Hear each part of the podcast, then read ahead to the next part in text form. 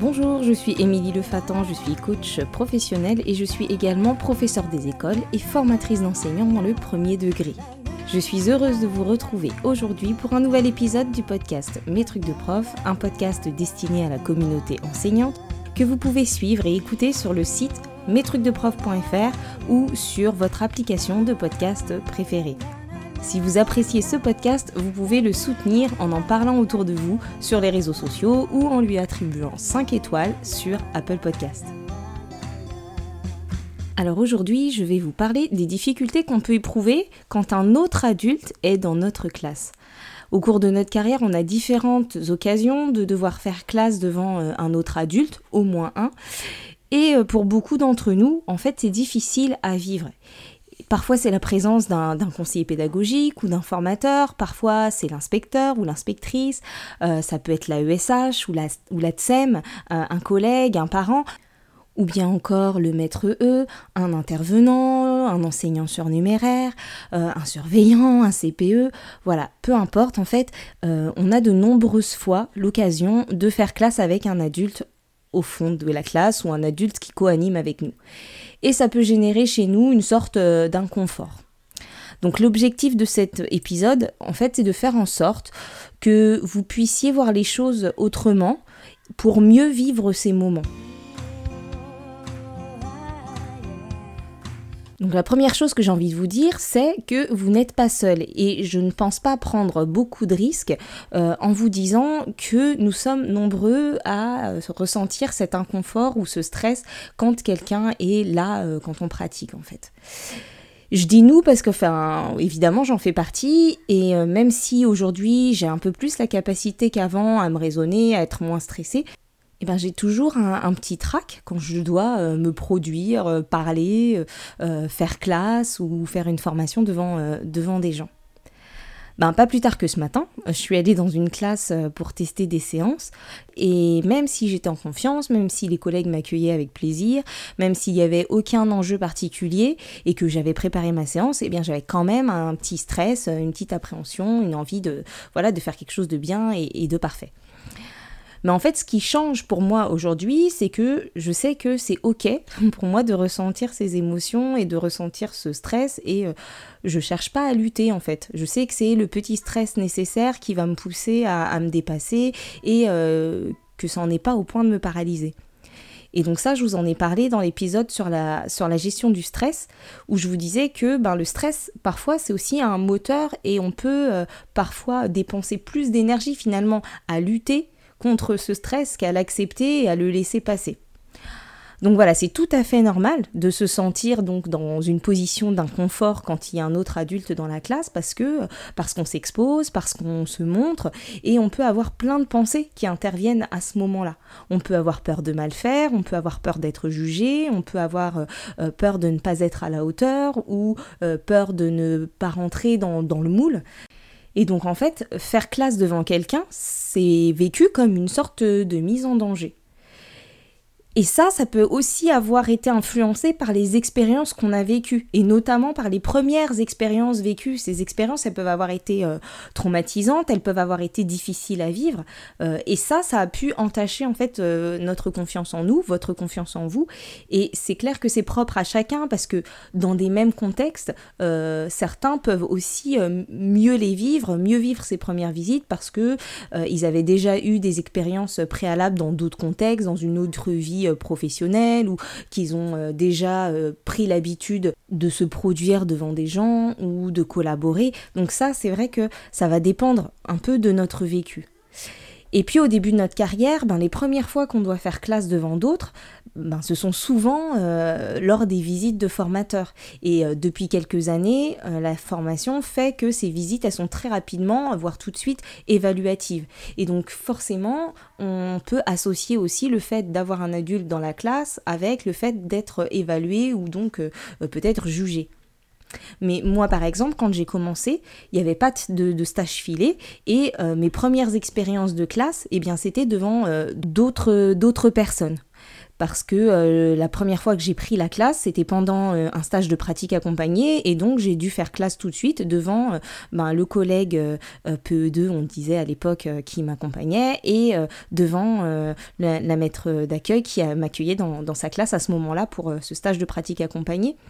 Et on avait aussi pas mal d'occasions de faire des séances tests et donc les premières fois qu'on a dû faire classe ou être devant des élèves, en fait, il y avait soit les formateurs de l'IUFM, soit euh, nos collègues stagiaires, euh, des maîtres formateurs.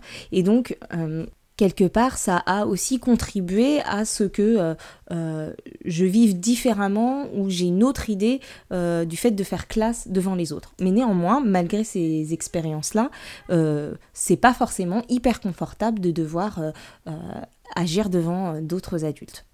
Et du coup, ben pour ma première inspection, Gros trac.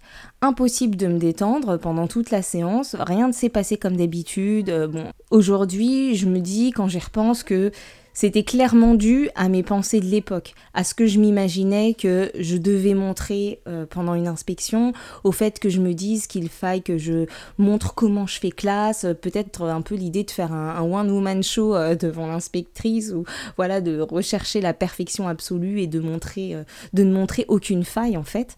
Et donc forcément, à chaque fois qu'il y a quelque chose qui s'est passé pas comme je voulais pendant la séance, et eh ben j'ai pas su bien réagir derrière parce que à chaque fois j'ai pensé que je devais pas être comme ça, que ça, qu'on allait me juger, que je montrais euh, que j'étais imparfaite, etc. Et donc, euh, ce stress en fait ressenti quand un autre adulte est dans la classe, il est dû aux pensées que nous avons à ce moment-là, il est dû aux intentions ou aux traits de caractère qu'on prête à la personne qui, qui est là, et à ce qu'on interprète de son langage non verbal, mais tout ça, tout ce qu'on imagine, toutes les pensées qu'on a, on le fait au travers de notre filtre, au travers de notre cadre de référence, au travers de notre carte en fait, de notre façon de voir le monde. Mais rappelez-vous, je vous en parlais dans un épisode précédent, la carte n'est pas le territoire. Donc on s'imagine des choses, on a des pensées, mais c'est pas forcément fidèle à la réalité. Je me souviens par exemple d'une AESH que j'avais en classe et euh, en fait elle faisait plein de mimiques quand je faisais classe. Et moi, euh, j'étais pas très sûre de moi, j'interprétais ça comme des jugements ou comme euh, des avis qu'elle émettait ou comme l'impression peut-être que je, je faisais pas comme tout le monde faisait et qu'il fallait que. et qu'elle jugeait en fait. Mais en fait, en la connaissant un peu plus, je me suis rendu compte que en fait, elle avait des migraines et que le bruit c'était très compliqué pour elle et qu'en fait, euh, elle se concentrait pour suivre ce que je racontais, pour elle euh, être à la hauteur et pouvoir réexpliquer à l'élève qu'elle accompagnait. Et elle me jugeait pas. En fait, elle se mettait elle aussi la pression pour être à la hauteur et pour être sûre de tout comprendre. Et elle était hyper concentrée. Et moi, de mon point de vue, euh, je m'imaginais que qu'elle me jugeait, qu'elle comprenait pas, que ce que je faisais, que je faisais peut-être pas comme les autres, etc. Voilà. Autre exemple, quand j'ai eu mon CAFIPEMF et euh, que j'ai commencé à accueillir des, stagiaires dans ma classe, je ne me sentais pas complètement à l'aise non plus. Et je pense que de nombreux euh, maîtres d'accueil ou de nombreux euh, maîtres formateurs sont dans ce cas. On a envie de montrer une belle pratique, on a envie que l'observation soit utile pour le stagiaire qui vient dans la classe, on se demande ce que va penser le stagiaire, de ce qu'il voit, etc. Et tout ça, ce sont nos pensées qui génèrent ça. Et parce que rien n'est vraiment objectif, en fait, ce sont que des interprétations fait. Et au début, pareil, quand euh, j'allais faire mes visites euh, en maternelle, alors que ce n'était pas vraiment du tout ma spécialité, ben, j'avais peur euh, en arrivant dans la classe. J'avais peur de ne pas savoir observer, de ne pas pouvoir aider la collègue, de ne pas pouvoir répondre aux questions, de me montrer incompétente, etc. Alors que dans la même situation, eh bien, le, le PES qui était observé, il devait être très angoissé. D'ailleurs, euh, les formateurs, les formatrices qui font des formations se retrouvent eux aussi dans cette situation. Et on peut imaginer aussi que les inspecteurs et les inspectrices connaissent aussi cet inconfort, cet inconfort de devoir euh, euh, s'exposer devant d'autres. Alors la première chose, la première piste dans ce genre de situation, c'est d'essayer de prendre conscience de ce que vous vous dites à propos de la personne qui vient dans la classe. Qu'est-ce que vous imaginez d'elle? Qu'est-ce qui est vraiment réel? Qu'est-ce qui est vraiment factuel finalement? Est-ce qu'il y a dans ce que vous dites des choses que vous n'avez pas vérifiées? Qu'est-ce qui est vérifiable, vérifié par vous? Et une fois que vous aurez pris conscience de ces pensées, ben vous allez pouvoir réfléchir à ce que vous pourriez penser d'autres pour contrebalancer. Par exemple, vous pourriez peut-être vous dire que euh, la personne qui observe ou qui est dans votre classe n'est pas forcément à l'aise non plus sur tous les points et sur tous les sujets. Peut-être qu'elle a des raisons, elle aussi, d'être dans une situation d'inconfort à l'idée d'être dans votre classe. Un peu comme euh, ce que je vous disais à l'instant à propos de la ESH qui se mettait la pression et qui avait euh, peur de mal faire. Euh, peut-être aussi que euh, plutôt que de prêter des traits de caractère à cette personne qui vous angoisse, euh, dites-vous que cette personne, elle sait déjà, un, sûrement ce que c'est que de faire une intervention devant quelqu'un d'autre, et que peut-être que cette personne est hyper empathique, et cette personne, elle comprend peut-être très bien l'état de de stress dans lequel vous êtes, et que si jugement il y a, en tout cas, elle saura en tenir compte. La deuxième chose, c'est de se rappeler l'objectif le sens de la présence de cette personne. Pourquoi cette personne elle est là? Qu'est-ce qu'elle a envie de voir? Et qu'est-ce qu'elle vient voir? Et qu'est-ce que vous vous voulez lui montrer? Et ça je repense à mon expérience de ma première inspection, si j'avais un enseignement à tirer, c'est est-ce que tu veux vraiment montrer euh, comment tu enseignes ou est-ce que tu veux montrer comment tes élèves apprennent?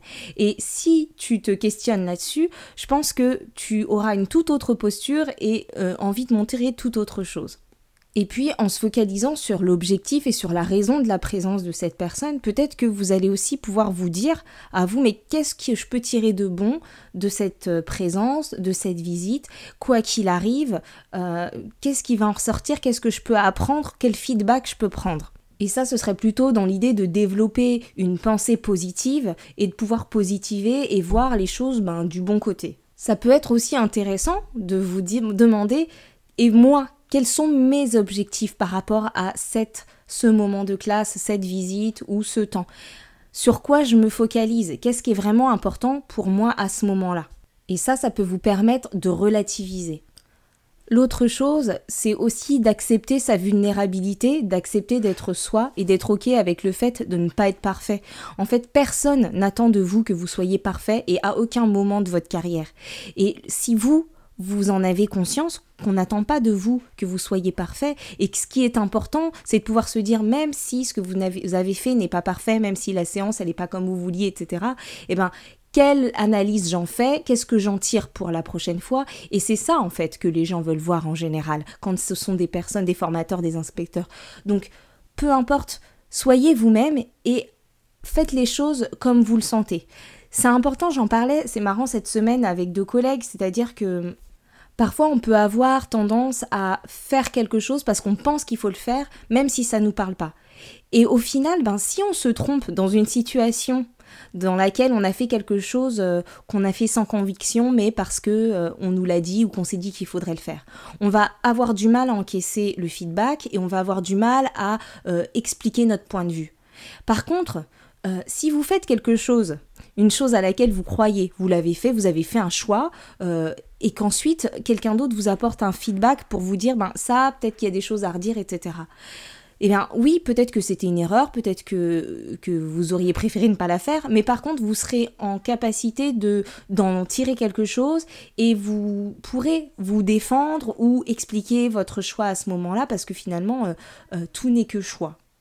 Donc ce que je veux dire par là, c'est qu'il vaut mieux euh, se tromper euh, en ayant fait quelque chose avec laquelle on était aligné, une chose qui découlait de notre propre réflexion et de nos propres choix, plutôt que de faire quelque chose, une chose à laquelle on ne croit pas, et ensuite de recevoir un feedback négatif. Donc même si on n'est pas sûr, on prend une grande inspiration et on se dit peut-être que je me trompe, mais je sais pourquoi je le fais à ce moment-là. Ensuite, un autre outil, c'est de se demander qu'est-ce qui dépend vraiment de moi. C'est-à-dire que l'humeur de la personne qui est dans la classe, euh, la façon dont elle va euh, voir ce que vous donner à voir, etc., comment elle va l'interpréter, ça finalement, euh, ça dépend pas de vous. C'est-à-dire que vous n'avez aucune prise sur l'humeur, sur, sur les goûts, les dadas des gens qui sont dans la classe. Par contre, ce sur quoi vous avez de, la prise, de, de, l'impact, c'est sur comment vous allez percevoir les choses, comment vous allez accueillir le feedback, euh, comment vous allez gérer euh, ça. Et donc du coup, de se décharger aussi, de se dire, ok, ben, peut-être que ça se passe pas comme je le voulais, mais en fait, qu'est-ce qui dépend de moi? Si la personne, elle arrive avec sa mauvaise humeur, vous n'y pouvez rien. D'accord? Donc ça, euh, voilà, c'est peut-être une, question, quelque chose à, se dire aussi. Bon ben, ce qui dépend de moi, c'est comment je me sens prête, comment j'ai préparé, euh, ce, en quoi j'ai confiance. Et puis pour le reste, et eh ben voilà. Donc du coup, il reste plus qu'à se demander comment moi j'ai envie de vivre ce moment, comment moi j'ai envie de vivre la chose. Et puis on peut aussi se demander mais de quoi j'ai besoin pour être plus à l'aise? Parce que peut-être que vous avez besoin de cadre. Moi, je sais que, en ce qui me concerne, j'ai vraiment besoin de savoir ce qu'on attend de moi, de connaître les consignes, le pourquoi du comment. Et donc, des fois, il suffit juste d'aller chercher les infos, d'aller, d'envoyer un mail, de poser des questions, de s'assurer euh, du pourquoi du comment, de savoir pourquoi euh, euh, telle personne vient en classe, etc. Et puis, la dernière chose que j'ai envie de questionner, c'est quel est le statut de l'erreur pour vous? Comment vous accueillez les feedbacks? Parce que en fait, euh, moi je me suis rendu compte il n'y a pas très longtemps que ben, recevoir un feedback négatif, c'était pas forcément euh, simple et que du coup j'avais besoin de travailler dessus, d'avancer, de réfléchir et de me euh, comment dire, de m'auto-raisonner pour pouvoir accueillir ces feedbacks là. Et donc c'est pas grave en fait, c'est juste d'en avoir conscience, de savoir ok, je me conditionne, je sais que c'est pas forcément facile à entendre pour moi, donc euh, je, réfléchis, je me prépare à l'avance à me dire ben, comment je réagis, comment je décide de réagir si le feedback est négatif, qu'est-ce que ça veut dire et de se reposer les questions. Voilà, et de se dire ben effectivement euh, voilà, je vais avoir un feedback, je sais pas comment il est, comment il sera, mais je me prépare à accueillir euh, ce qui me sera dit. Et rien que d'y penser, rien que de se poser la question, des fois c'est déjà la moitié du chemin de, de fait. Alors si je récapitule, en fait, l'idée c'est vraiment de se dire que c'est agréable pour personne, enfin pour pas grand monde en tout cas, de devoir euh, s'exposer et faire classe devant quelqu'un d'autre. Mais qu'il y a des outils, on peut se questionner, se poser des questions, relativiser, se dire que ben, les personnes en face, elles ont peut-être le trac aussi, ou qu'elles savent ce que c'est, euh, d'accepter sa vulnérabilité, de réfléchir euh, au feedback qu'on va recevoir, de se poser les questions de quel est l'objectif de cette séance, de cette visite, de la présence de la personne, quel le sens de se raccrocher à ça, de dire ben voilà, elle est là pour ça, le reste c'est pas grave, de réaliser que tout ne dépend pas de nous et qu'il y a des choses sur lesquelles eh ben on n'a pas de prise et donc c'est ok, et puis d'être aligné avec ce qu'on fait, euh, voilà. Et la dernière chose aussi, dont je vous en ai parlé au début, c'est de ne pas interpréter, de ne pas faire de suppositions, euh, d'oser poser les questions et de ne pas euh, faire de lecture de pensée et de penser à la place des gens. Je vous parlais aussi tout à l'heure d'accepter sa vulnérabilité, d'accepter euh, de ne pas être parfait. Et parfois, pour certains, ben, ça peut juste être de signifier qu'on est qu'on a le trac ou qu'on n'est pas à l'aise dans cette situation pour permettre à l'autre personne de nous rassurer ou juste pour évacuer euh, l'émotion et passer à autre chose. Donc euh, cet épisode est terminé. J'espère qu'il vous aura euh, aidé peut-être à vous détendre dans ce genre de situation ou au moins à voir les choses autrement. Et euh, si vous pensez qu'il peut être utile à une connaissance, un collègue, n'hésitez pas à le partager, à le partager en story, à laisser 5 étoiles sur Apple Podcast je me permets de vous rappeler que je propose mes services de coach professionnel aux enseignants. N'hésitez pas à me contacter, vous trouverez tous les renseignements sur le site mestrucsdeprof.fr dans l'onglet coaching. Et je vais vous laisser sur cette citation d'Épictète Ce qui dépend de toi, c'est d'accepter ou non ce qui ne dépend pas de toi. Bye bye